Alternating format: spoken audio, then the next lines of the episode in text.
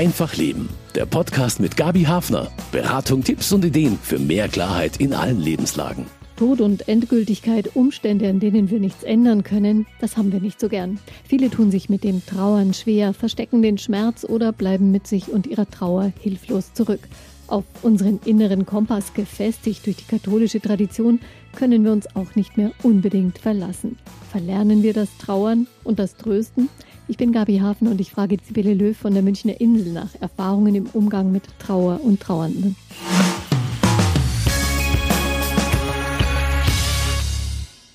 Sibylle Löw von der Münchner Insel kennt sich gut aus mit Krisensituationen. Sie ist Therapeutin und katholische Theologin und meine Gesprächspartnerin zum Thema Wie geht Trauern. Willkommen, hallo Frau Löw. Hallo. Ja, Trauern ist ja mehr als Traurigkeit. Mit welchen Empfindungen haben wir eigentlich zu tun, wenn wir trauern? Ich denke, diese Unterscheidung von Traurigkeit und Trauer ist schon wichtig. Also zum Beispiel, wir verabschieden jemanden am Zug, der eine Reise antritt oder auch wegfliegt oder was auch immer. Dann sind wir vermutlich traurig äh, und sagen, ach, jetzt sehen wir uns so lange nicht und ach, und hoffentlich geht alles gut und du wirst wieder gut zurück. Eine Trauer, würde ich sagen, ist sozusagen eine tiefe Verlusterfahrung, also auch was Unwiederbringliches. Das muss nicht nur der Tod sein, das ist natürlich das Augenfälligste, dass da jemand nie mehr wiederkommt, gestorben ist, tot ist. Aber es kann auch das Ende einer, einer langen Beziehung, einer Ehe sein. Es kann auch der Abschied von, also wenn ich mir vorstelle, ich bin von einem Moment auf dem anderen querschnittsgelähmt und muss mein altes Leben, in dem ich umeinander gerannt bin und fröhlich Sport gemacht habe, verabschieden. Das ist doch eine Endgültigkeit. Genau, also so wirklich diese Endgültigkeit, diese Unwiederbringlichkeit, das würde ich jetzt mal so im Unterschied zur Traurigkeit als Trauer bezeichnen. Fällt es denn manchen Menschen oder vielen Menschen zunehmend schwer, Trauer auch zu zeigen? Wir sind ja doch eigentlich immer so ein bisschen auf das Positive gebürstet inzwischen. Das ist schon ein sehr existenzieller Moment, wenn ich traure. Und ich bin natürlich dann auch verletzlich, weil klar, ich bin zutiefst erschüttert durch das, was vorgefallen ist, was äh, der Anlass meiner Trauer ist.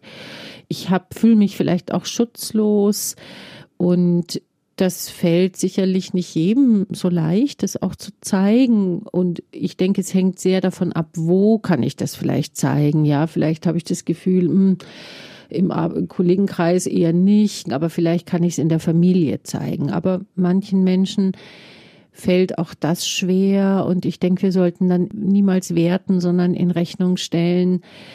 Das ist eine extreme Situation, in der sich jeder anders verhält. Was brauchen Trauernde denn in erster Linie? Kann man da überhaupt was sagen? Es ist ja doch sehr unterschiedlich sicher. Also ich glaube, das Allerwichtigste ist die Präsenz eines Menschen und zwar wirklich erstmal nur dieses Dasein, zuhören ohne Antworten. Also nicht meinen, man müsse jetzt irgendwas äh, Tröstliches, Kluges irgendwie sagen. Einfach nur sagen, ich bin da ähm, es mit aushalten. Ja, also mhm. ich denke, das ist etwas, was, was wirklich, wo jeder immer wieder sagt, das war das, was mir geholfen hat. Antworten oder irgendwelche Tröstungen habe ich überhaupt noch nicht gehört. Die kamen gar nicht an bei mir. Ich war so erstarrt, ich war so gelähmt, ich war so im Schmerz. Also man hat es akustisch gehört, aber es kommt überhaupt nicht innen an. Und das zeigt immer wieder Dasein, fragen, ob jemand möchte, dass man ihn in den Arm nimmt, wenn er stark weint, aber auch fragen, weil der eine möchte es, der andere möchte es nicht. Sagen, ist es okay, wenn ich mich neben dir dich setze ich, oder ich nehme die Hand, aber auch wieder fragen, ist es in Ordnung, wenn ich deine Hand halte und so, ja. Also da sein, es mit aushalten. Man darf auch mit weinen, ja. Auch was ganz Elementares. Ja. In verschiedenen Kulturen haben sich ja auch unterschiedlichste Trauerrituale entwickelt. Juden zum Beispiel, die halten eine Woche Totenwache, die Shiva. In anderen Kulturen wird sehr lautstark getrauert mit Schreien und Haare raufen. Dagegen kommt mir unsere katholische Trauerkultur sehr still und auch schon so gefasst eigentlich vor. Muss man da auch nicht seine Emotionen rauslassen? Vielleicht fehlt es ein bisschen bei uns so eine Möglichkeit. Ich denke, das ist interessant, dass es natürlich tatsächlich kulturell sehr stark geprägt wird in Ländern, wo das sozusagen gelebt wird, laut zu weinen und zu schreien und zu klagen und, und der Verzweiflung wirklich Ausdruck zu geben, dann bin ich da natürlich eingebettet in einer Kultur wie bei unserer, wo das eher so stiller gelebt wird, hat man dann vielleicht auch das Gefühl, ja, ich falle da aus dem Rahmen da wird ja dann auch oft sehr genau hingeschaut, ja, hat jemand geweint, warum hat die denn nicht geweint oder der nicht geweint? Ähm, oder dann wieder, wenn jemand sehr heftig weint, mein Gott, ja, und äh, warum hilft denn der Frau keiner oder dem Mann, die weint ja so furchtbar, die bricht ja gleich zusammen. Da merken wir, dass das mit diesem emotionalen Ausdruck, es gibt Menschen, die können damit souverän umgehen, die die können das mittragen, die können dann hingehen, jemand stützen, also richtig körperlich stützen und dabei sein und jemand vielleicht äh, über den Kopf streicheln oder was auch immer oder jemanden drücken und den Arm nehmen. Und es gibt sicher auch Menschen, die dann eher verstummen, versteinern. Auch das ist eine Form der, der Trauerbewältigung. Manche Menschen sind so gelähmt, versteinert, auch oft über Monate, und vielleicht kommt dann erst nach vielen Monaten, vielleicht äh, allein im Bett nachts, dass man dann merkt, äh, jetzt kommen die Tränen und jetzt hat man das Gefühl, man kann gar nicht mehr aufhören, ja. Früher ist Trauer bei uns ja auch etwas öffentlicher gelebt worden. Der Pfarrer kam mit einer kleinen Prozession von Ministranten für die letzte Ölung, die letzte Kommunion. Ein Mesner war dabei, der Glocken geläutet hat und die Menschen in der Nachbarschaft oder die diesen mhm. kleinen Trauerzug gesehen haben, haben auch Kerzen in ihren Fenstern entzündet, um ihre Anteilnahme zu mhm. bekunden. Also es war schon sichtbarer auch. Da ist ja. vieles einfach so ein bisschen aus diesem sichtbaren Alltagsleben rausgedrückt gedrückt worden vielleicht. Ja, natürlich. Ich denke, wer hat heute noch den Mut, den Toten erstmal in der Wohnung sein zu lassen, ja, und die Nachbarn, die Freunde, die Familie einzuladen und zu sagen, bitte kommt doch und wenn ihr mögt und ihr könnt Abschied nehmen, ja. Ja, ist was ähm, völlig anderes, als wenn man dann erst ja. zur Beerdigung eigentlich kommt, wo dieser Schritt schon irgendwie abgeschlossen ist. Das ja. hat, da ist dann eigentlich schon diese Endgültigkeit da. Richtig, genau. Das, also ich denke, so dieses Ausdruck finden, auch diese religiösen Rituale, die Sie angesprochen haben, das ist ungeheuer wichtig, weil andere, die nicht so beteiligt sind, geben einen äußeren Rahmen und, und geben, man sagt eben, sie können jetzt die ganze Nacht da sitzen und morgen früh dann und dann wird der Sarg abgeholt, sie, dann findet irgendwie dieses Totenamt statt und nach vier Wochen das nächste. Und das ist ja auch was sehr Sinnvolles, weil man auch weiß, ja, am Anfang, okay, da ist man in, in dem und dem Zustand, manche schalten auf so einen völligen Funktionszustand, ja, also die funktionieren dann halt, die können organisieren, die können machen, aber die sind weit entfernt entfernt von, also den Schmerz äh, jetzt dann im Einzelnen zuzulassen. Und das ist auch sinnvoll. Ist es trotzdem wichtig, irgendwann für die Trauer eine Ausdrucksform zu finden?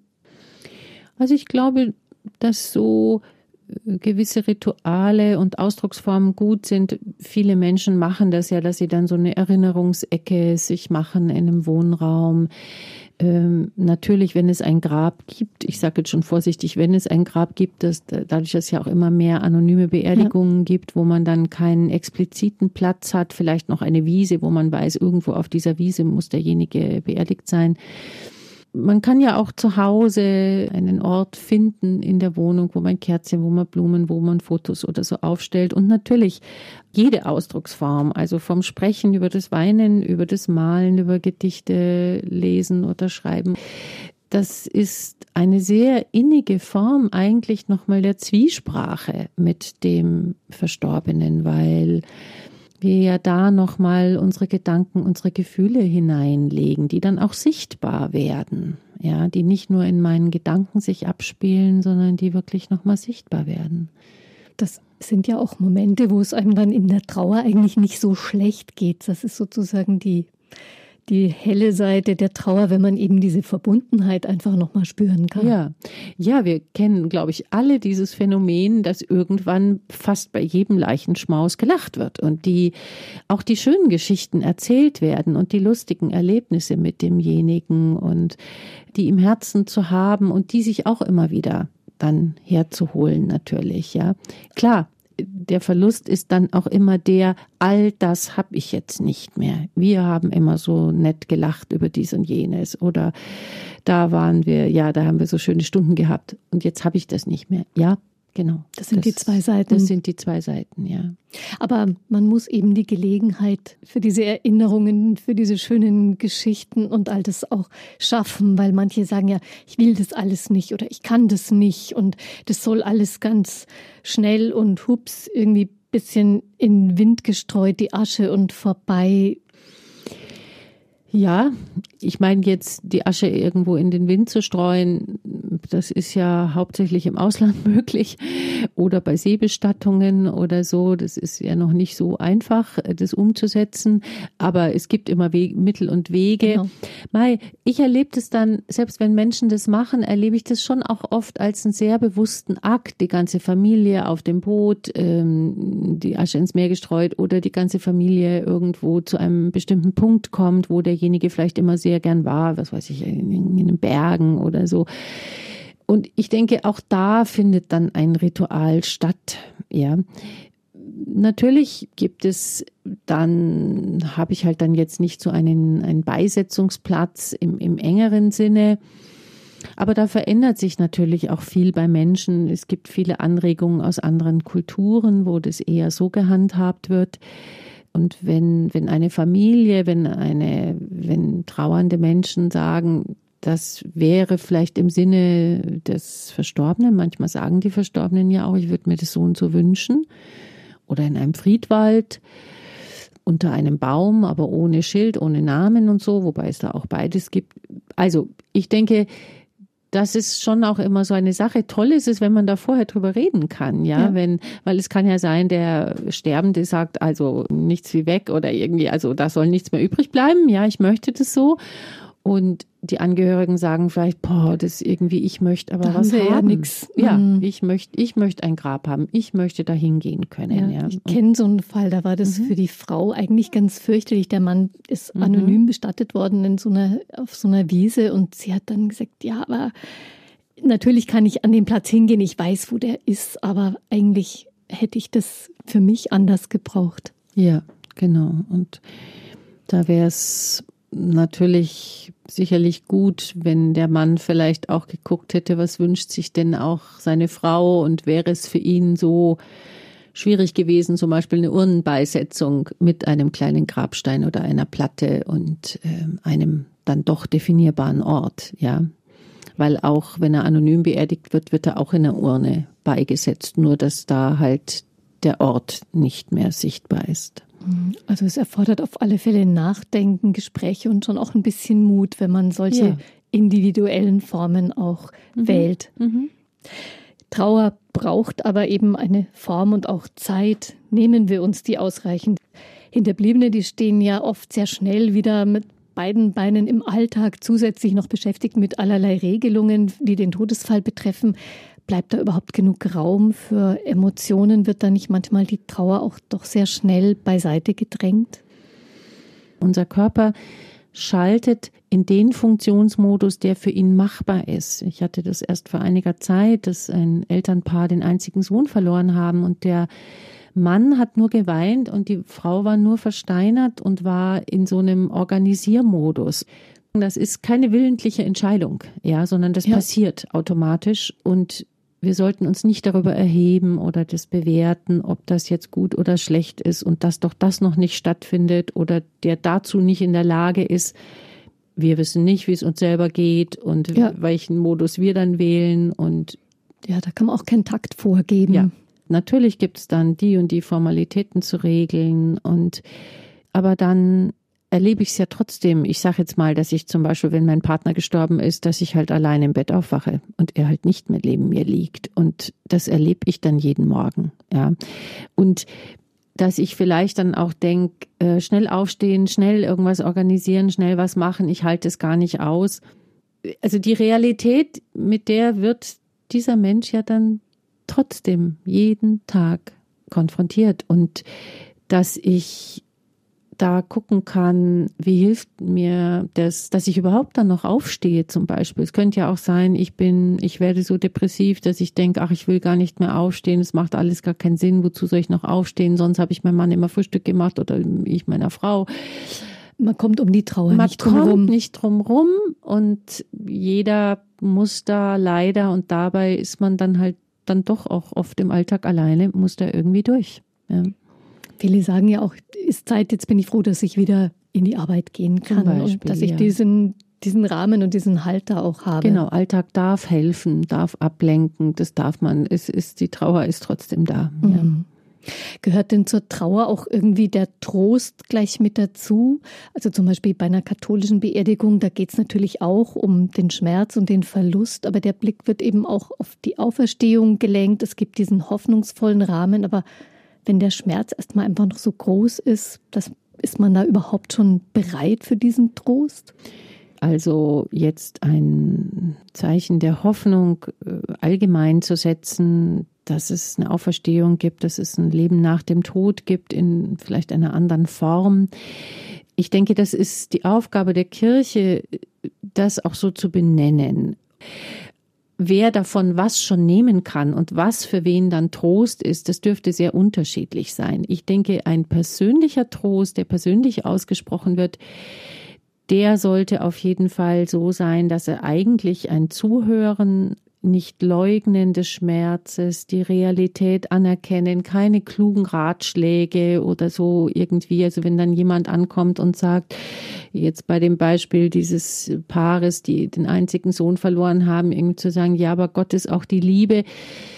Ja, ich weiß nicht. Das, äh, ja, Gott ist auch die Liebe, genau. Aber ob es in diesem Moment diese beiden Menschen erreicht, also da finde ich, braucht es dann auch von Profis, erwarte ich, dass sie das treffen, zu sehen, in welchem Zustand und wo sind die Gläubigen.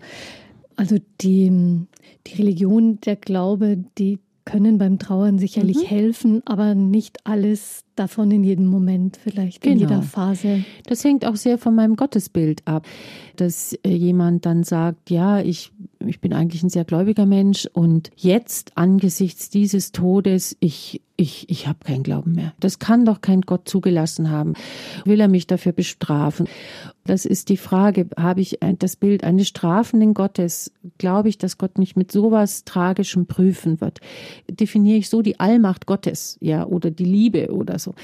Da kommen wir wirklich in den Kernbereich auch der Seelsorge hinzuhören dass das in der Verzweiflung so geäußert wird und dass jemand sagt, ich klage Gott an. Ja, das hat Hiob auch getan. Und das ist eine wunderbare Geschichte, die uns zeigt, wir dürfen in unserer Verzweiflung Gott anklagen. Wir dürfen äh, völlig ratlos, fassungslos sein. Wir dürfen verzweifeln und nicht mehr an die Liebe glauben in dem Moment, ja. Aber ich denke, was gut ist, wenn wir Seelsorger diese Hoffnung geben können, dass Gott in dieser entsetzlichen Situation an unserer Seite ist. Also, dass er sozusagen nicht sie verursacht hat, also zugelassen hat oder gar als Strafgericht es über uns einbrechen lässt, sondern dass er an unserer Seite ist. Aber dazu braucht es vieler Gespräche. Das kann man nicht mal eben so schnell in den Raum setzen. Ja.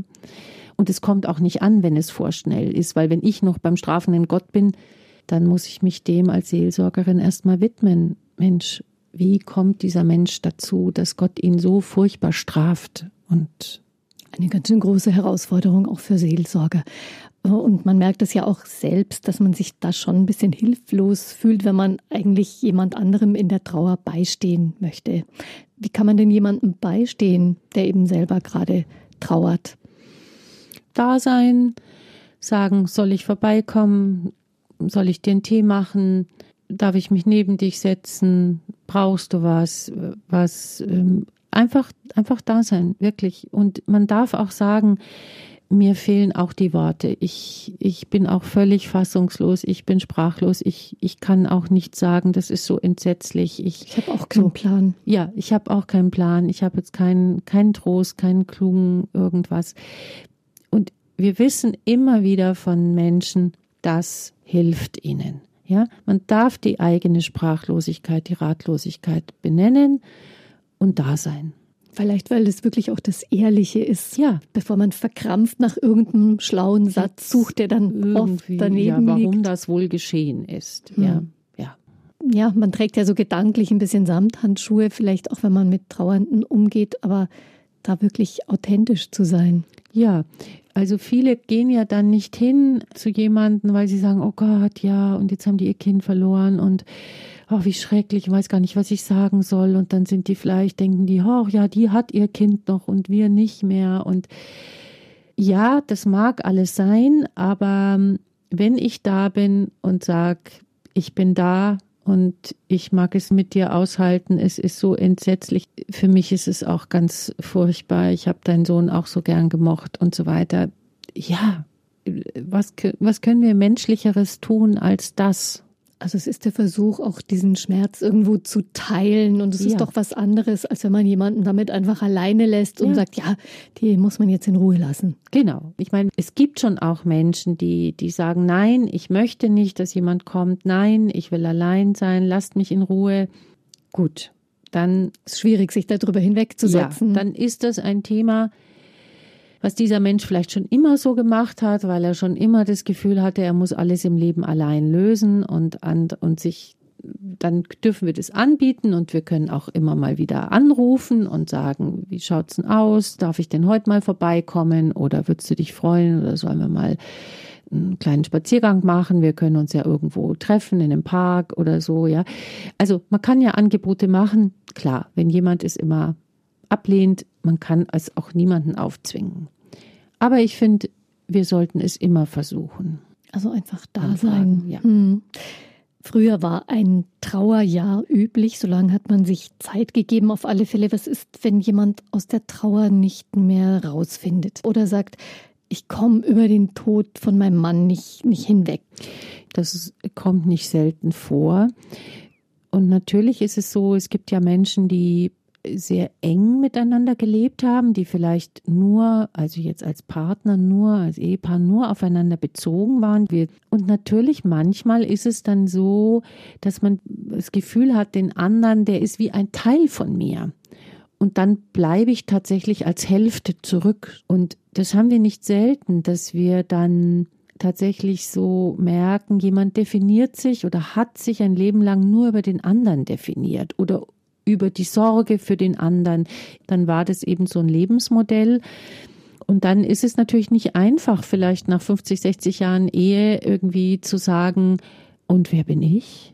Und was habe ich für Wünsche? Und was habe ich ein Leben lang vielleicht, wo ich mich nie gefragt habe, ja, was möchte ich denn? In solchen Situationen ist es natürlich wirklich nicht einfach, dann äh, darüber hinwegzukommen. Und ja, so ist es auch manchmal, ja. Ja, und das wieder zu ergänzen und zu sagen, wer bin ich, ähm, das ist kein einfacher Weg dann im mhm. Alter, wenn man es nie gelebt und hat. Man kann ja dann auch nicht so einfach sagen, ich erfinde mich jetzt neu und ja, manche wollen es auch gar nicht. Manche wollen eigentlich auch gar nicht, dass andere so wirklich zu Ende sein lassen. Mhm. Man kann ja auch niemand dazu zwingen, zu sagen, so, jetzt schwing dich auf, jetzt fängt was Neues an. Ja. In solchen Situationen liegt vielleicht aber schon noch der Verdacht nahe, dass da jemand in eine richtige Depression auch gerät und da möchte man auch nicht zuschauen als Freundin oder Verwandte. Ja, eine Gratwanderung. Auch das ist eine mögliche Reaktion, also von Wut über also auch das gibt es, dass Menschen wütend sind, dass jemand gegangen ist und sie allein gelassen hat bis hin eben zu völliger Leere, ja, wo dann jemand formuliert, wozu lebe ich denn überhaupt noch? Das macht jetzt ja alles keinen Sinn mehr. Ich habe keinerlei Vision mehr. Ich habe, da gibt es nichts mehr, was mich jetzt noch am Leben hält. Ja. Und ich denke, da ist es sehr wichtig, dass dass Menschen da nicht weghören und dann irgendwie sagen, ach ja, komm und jetzt reiß dich mal zusammen ja. und die Sonne scheint doch oder irgendwas oder mach doch oder tu doch sondern vielleicht wirklich auch anbieten zu sagen, komm, lass uns doch mal gemeinsam in Trauercafé oder lass uns irgendwo hingehen oder lass uns fachliche Hilfe holen. Die Trauerbegleiterin Freier von Stülpnagel hat einen Sohn verloren und sie schrieb darüber, mein Herz wurde durch den Tod aufgebrochen und hat viel erfahren und empfangen dürfen. Also darf man darauf hoffen, dass nach dieser vollkommenen Ausnahmesituation der Trauer man vielleicht auch für tiefe Erfahrungen besonders empfänglich ist? Also ich denke eben, so ein Verlust ist so eine extreme Erfahrung und ich erlebe natürlich dann auch im Nachhinein, kann ich dann auch sagen, ah ja, und da bin ich so mit umgegangen und das hat mir geholfen und ich denke, wenn man bereit ist, sich damit auseinanderzusetzen, dann kann man wirklich was für sich mitnehmen, auch fürs weitere Leben, ja. Schön ist es natürlich auch, wenn Menschen nochmal richtig zu einer neuen Freiheit finden. Also ich erlebe es nicht selten, dass die dann sagen, oh, jetzt mache ich die und die Reisen. Das habe ich mit meiner Partnerin oder mit meinem Partner nie machen können, weil der war schon lange krank und, und jetzt gönne ich mir das. Also jetzt mache ich nochmal oder ich gehe in Chor oder ich fange was Neues an. Das, das sollte man sich auch nicht verbieten, sozusagen aus Treue zu dem, wie es ewig lang gewesen ist. Also ich glaube, wenn, wenn sich die Partner geliebt haben, dann wird derjenige sagen, ich freue mich für dich sozusagen, wenn du das jetzt endlich machst, ja. Sicherlich muss jeder ausprobieren, welche Form von Trauer und auch vielleicht Begleitung und Unterstützung in der Trauerphase für einen selber passt. Gibt es Anhaltspunkte, wo man mehr drüber nachdenken sollte, sich eine Begleitung, eine Unterstützung zu suchen beim Trauern? Also ich glaube, dass Menschen das eigentlich schon auch spüren. Also entweder sie merken, na ja, es ist furchtbar hart und das hilft und das hilft gar nicht. Man trifft sich vielleicht mal wieder mit Freunden oder sowas. Und gut, dann sind sie auf einem Weg, dann werden sie auch eine Veränderung spüren. Sie werden spüren, das und das, das ist immer noch schlimm, aber das ist schon ein bisschen besser geworden. Jetzt nach vier Wochen, nach acht Wochen, nach einem Jahr, so. Menschen, die das Gefühl haben, ihr Leben ist selber zu Ende und sie kommen überhaupt nicht mehr in ihr eigenes. Also denen würde ich schon dringend empfehlen, sich Unterstützung zu holen, weil das ist ja auch wirklich nicht lebenswert. Also wenn man das Gefühl hat, man äh, hat überhaupt keine Perspektive mehr, man findet gar nicht mehr in das eigene Leben es ist alles nur wie weggebrochen und beerdigt und möglicherweise eben hat man dann auch äh, wirklich eine, eine reaktive Depression, die durchaus dann eben auch Krankheitswert hat bis hin zu Suizidgedanken. Ich denke, da braucht es wirklich professionelle Hilfe und, und die wird, die wird auch helfen. Also ich bin da immer sehr optimistisch, nicht nur weil ich selber Seelsorgerin und Beraterin bin, sondern also weil ich es eigentlich immer erlebt habe, dass man gemeinsam über einen längeren Prozess etwas erarbeiten kann miteinander, was doch noch lohnt zu leben. Also das sollte man dann für sich wirklich auch in Anspruch nehmen, mhm. wenn man merkt, da ist einfach nur schwarz und mhm. schwer. Ja. Und wenn es nicht ganz so schwer ist, wenn man sich aber trotzdem Begleitung in der Trauer wünscht, ich denke, es lohnt sich immer, wenn man, wenn man in so einer Situation ist, sich zu erkundigen in der eigenen Stadt und vor allen Dingen natürlich auch in der eigenen Kirchengemeinde. Gibt es Angebote für Trauernde? Sehr viele Gemeinden haben sehr schöne Trauergruppen oder auch Trauercafés, je nachdem, wie sie es halt organisiert haben. Trauercafé, wie der Name schon sagt, ist natürlich eben, es gibt auch Kaffee und Kuchen. Man kommt einfach mit Menschen ins Gespräch, die auch Trauernde sind, ja. Trauergruppen, da ist es dann eher so, dass man halt wirklich in einem großen Kreis sitzt und vielleicht gibt es dann auch jemand, der das Ganze leitet und ähm, dass man eben natürlich von seinem eigenen Trauerfall und von seinen Gefühlen oder von dem, was einem so schwer fällt, berichtet und andere eben dann ihre Rückmeldung auch geben können, zu sagen, ah, das habe ich auch so erlebt und mir hat dann das und das geholfen oder das kann ich eben so nachvollziehen. Allein das hilft ja schon zu sehen, das kann mir jetzt zwar keiner wegnehmen, abnehmen, aber andere haben genau über diesen Punkt waren auch so verzweifelt oder so traurig. Ja es gibt natürlich, wie bei allem, es gibt auch Menschen, die sagen, nein, das halte ich gar nicht aus, jetzt auch noch von anderen ja. die Trauergeschichte zu hören. Ja, es ist sicherlich auch immer eine Sache des Zeitpunktes. Ein sehr gutes Angebot ist auch ähm, das Angebot verwaiste Eltern. Also wenn Eltern ein Kind verlieren, das ja auch nochmal eine sehr besondere Situation natürlich ist. Oder auch nochmal eine sehr spezielle Form natürlich, wenn jemand durch Suizid aus dem Leben gegangen ist auch da kann ich nur dringend empfehlen, wirklich sich äh, fachliche Hilfe zu holen, denn das ist so eine besondere Situation. Auch da gibt es einen sehr schönen Verein mitten im Leben, heißt der, der Angehörige nach Suizid eben genau wieder hilft, wieder ins Leben zu kommen, wieder weiterzuleben, zu sagen, das Leben hat trotzdem noch einen Sinn, ja. Wie geht Trauern? Das fragen Kinder bestimmt nicht. Wie geht es? Sondern sie trauern, machen vielleicht zum ersten Mal die Erfahrung eines Verlustes. Haben Kinder eine andere Art zu trauern? Also das hängt sicherlich natürlich sehr vom Alter ab, wie Kinder trauern. Und ja, man kann sicherlich sagen, dass sie eine andere Art haben, weil sie auf eine andere Art so unmittelbarer damit umgehen. Ja, also Kinder stellen dann halt auch Fragen. Ähm, ich fand das, also als unsere Tochter vier war, da starb ihre Urgroßmutter, die war dann 92. Und ich fand das also wirklich ganz toll, wie die sich so Gedanken gemacht hat, was denn da jetzt passiert. Und ich finde, sie hat eine ganz schöne Definition von Seele abgegeben als Vierjährige. Sie hat nämlich gesagt, die Urmel, so hat sie sie immer genannt, die Urmel ja, die wird jetzt beerdigt, aber nicht der Kopf. Weil der Kopf, das ist ja das Lächeln, das ist ja die Urmel gewesen. und ich denke, und wir haben das auch nicht korrigiert. Also, äh, weil, ja, das ist doch genial zu sagen. Das Lächeln, das hat die Urmel ausgemacht, ja.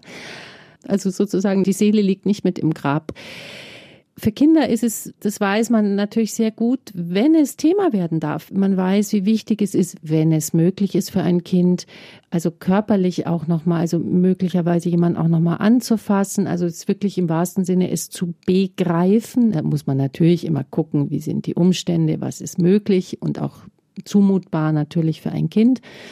Also das, was früher dann oft so gesagt wurde, äh, ja, nee, also die Kinder, die gehen dann nicht mit zur Beerdigung und, und die, die irgendwie so, die sollen da nichts mitkriegen ja. und tut die raus in ein anderes Zimmer. Und das macht wirklich Schäden. Also ich muss es jetzt mal so sagen.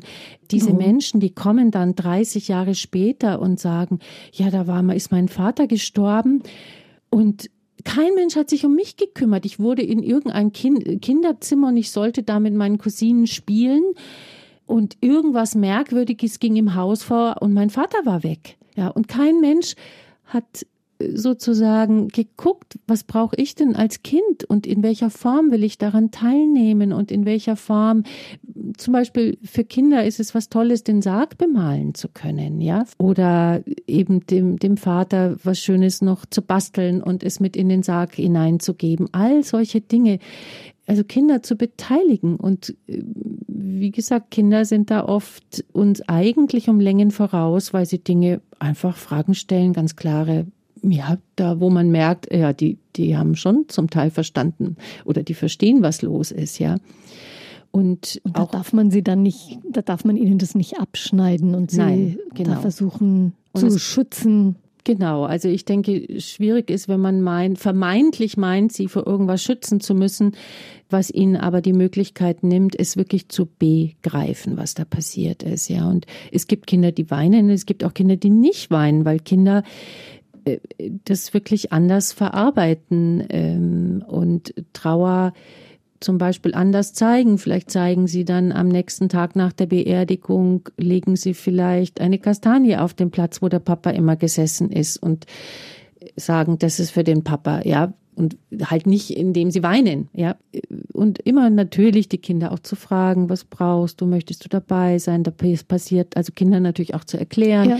wir machen dann das und das und wir sind dann da und dann passiert das und dann gibt's einen Sarg und da liegt jetzt der Papa drin und was weiß ich was, ja. Also man kann das ja besprechen, wenn ein Kind sagt, nein, ich, ich will da nicht mit, dann kann man sagen, dann sollte man eine sehr gute Vertrauensperson, ist es, möchtest du das die Oma oder wer von uns, wer soll da dann bei dir sein, wo, wo möchtest du sein, ja.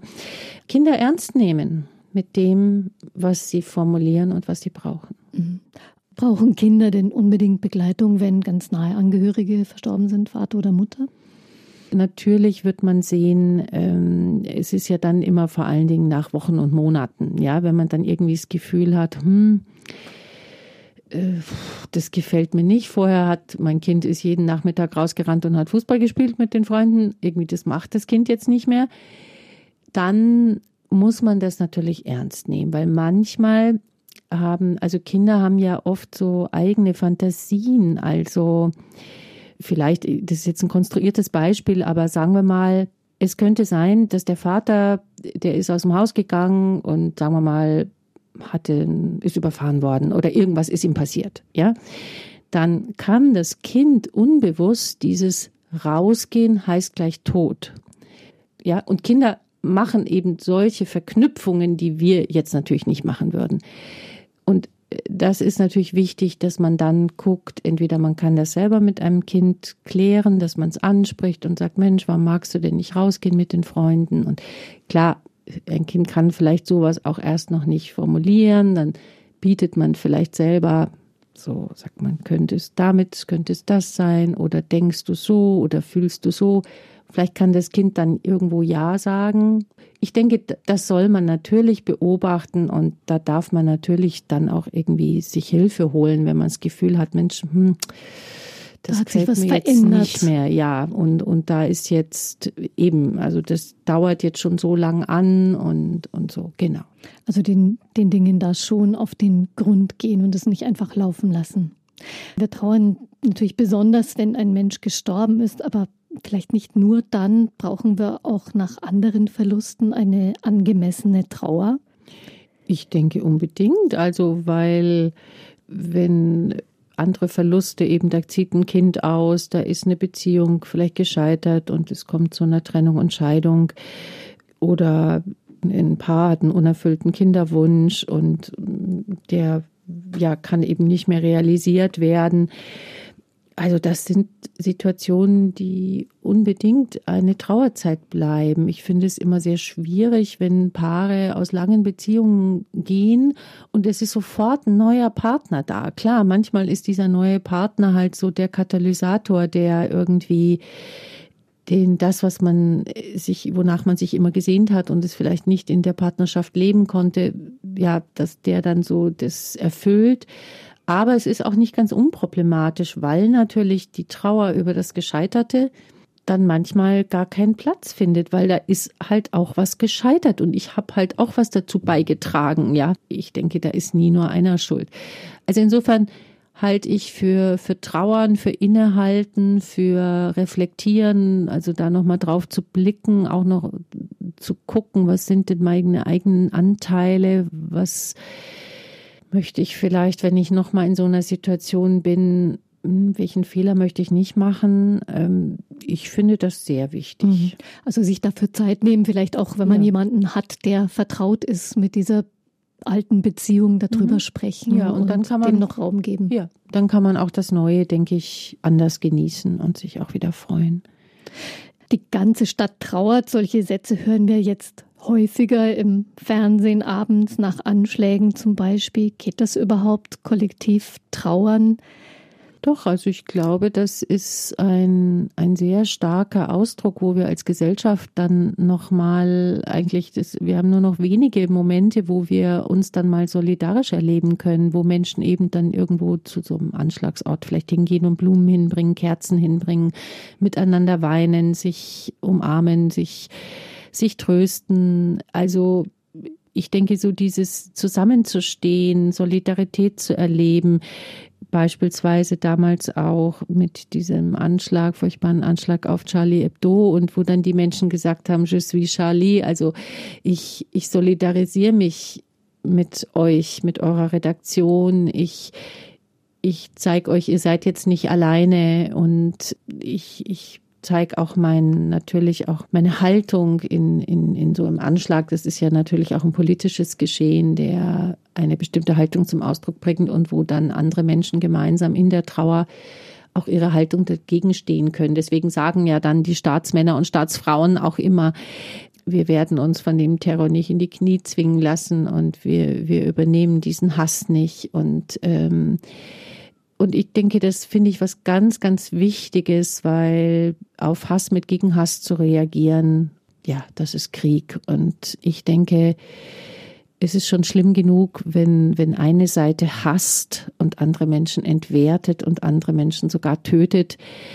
Da ist es sehr wichtig, dem was entgegenzusetzen, was nicht die gleiche Sprache spricht, mhm. ja, sondern eben genau ähm, gab ja damals auch ein, ein sehr beeindruckendes Buch von einem jungen Vater, der seine Frau verloren hatte bei einem dieser Anschläge, der eben gesagt hat, er hat ein Buch geschrieben, das heißt, meinen Hass bekommt ihr nicht. Und ich finde das sehr schön, wenn wir sowas in der Gesellschaft und der Gemeinschaft teilen, sichtbar nach außen. Mhm. Und vielleicht auch einfach so die, die Grundfesten, die Grundsätze der Gesellschaft auch sich wieder in Erinnerung zu rufen, dass da ja. eben was anderes grundgelegt ist. Vielleicht ist es ein bisschen vorausgegriffen, aber wir sind ja schon auch inzwischen ständig konfrontiert mit Nachrichten über Verlusten in der Natur, Arten, die aussterben, intakte Natur, die verschwindet. Jetzt die letzten Wochen, die, die Brände im, im Amazonas. Manche Menschen verspüren da vielleicht schon auch so einen, einen Verlust und eine Trauer. Brauchen wir da vielleicht auch eine, eine Form dafür oder Bewältigung? Ja, ich, ich, denke, dass da wahrscheinlich viele sogar das richtig bedrohlich erleben, überhaupt was so aus den Fugen gerät. Und also vielleicht mehr auch Angst, was ja, man da eigentlich Angst empfindet. Und natürlich auch Trauer über das, was dann unwiederbringlich verloren ist. Man weiß, dass diese dann wirklich äh, verbrannten Böden im Amazonas anders als andere Böden eben dann so viel Feuchtigkeit verloren haben, dass das nie wieder zurückzuholen ist. Ja, das ist ich denke, dass das uns natürlich wachrütteln soll, zu sagen, wo ist denn auch unsere Solidarität zum Beispiel mit der Natur gefördert und äh, da ganz konkret bei sich selber anzufangen. Ja, ich kann auch auf meinem Balkon, wenn ich denn einen habe in der Stadt, irgendwie so ein Bienenwiese äh, ausstreuen in irgendwelchen Blumenkästen oder halt äh, Blüher hintun, auf die die Bienen gehen können. Das mag jetzt lächerlich erscheinen, aber was ist es und nicht? Es, es ist, ist was nicht. Konkretes. Es ist was Konkretes und natürlich muss ich mich auch fragen, was fahre ich für ein Auto? Fliege ich in der Weltgeschichte rum? Also ich denke, was, wie gehe ich mit Plastikmüll um? Wie kaufe ich ein? Welchen Beitrag kann ich dazu leisten, dass Bauern faire Preise bekommen? Also wir können tagtäglich eigentlich ganz hunderte Zeichen, kleine Zeichen setzen der Solidarität auch mit der Natur und der Schöpfung. Also das ist eine Trauer, die Stachel im Fleisch auch sein sollte. Genau. Für ja. uns. Ja. Wie wichtig Trauer ist und was daraus auch entstehen kann. Antworten und Erfahrungen gab es dazu von der Theologin und Therapeutin Sibylle Löw, katholische Leiterin der Münchner Insel. Vielen Dank, Frau Löw, fürs Hiersein und für Ihre Antworten. Danke, ich danke auch für die Einladung. Und am Mikrofon verabschiedet sich Gabi Hafner. Danke fürs Interesse. Einfach Leben. Ein Podcast vom katholischen Medienhaus St. Michaelsbund, produziert vom Münchner Kirchenradio.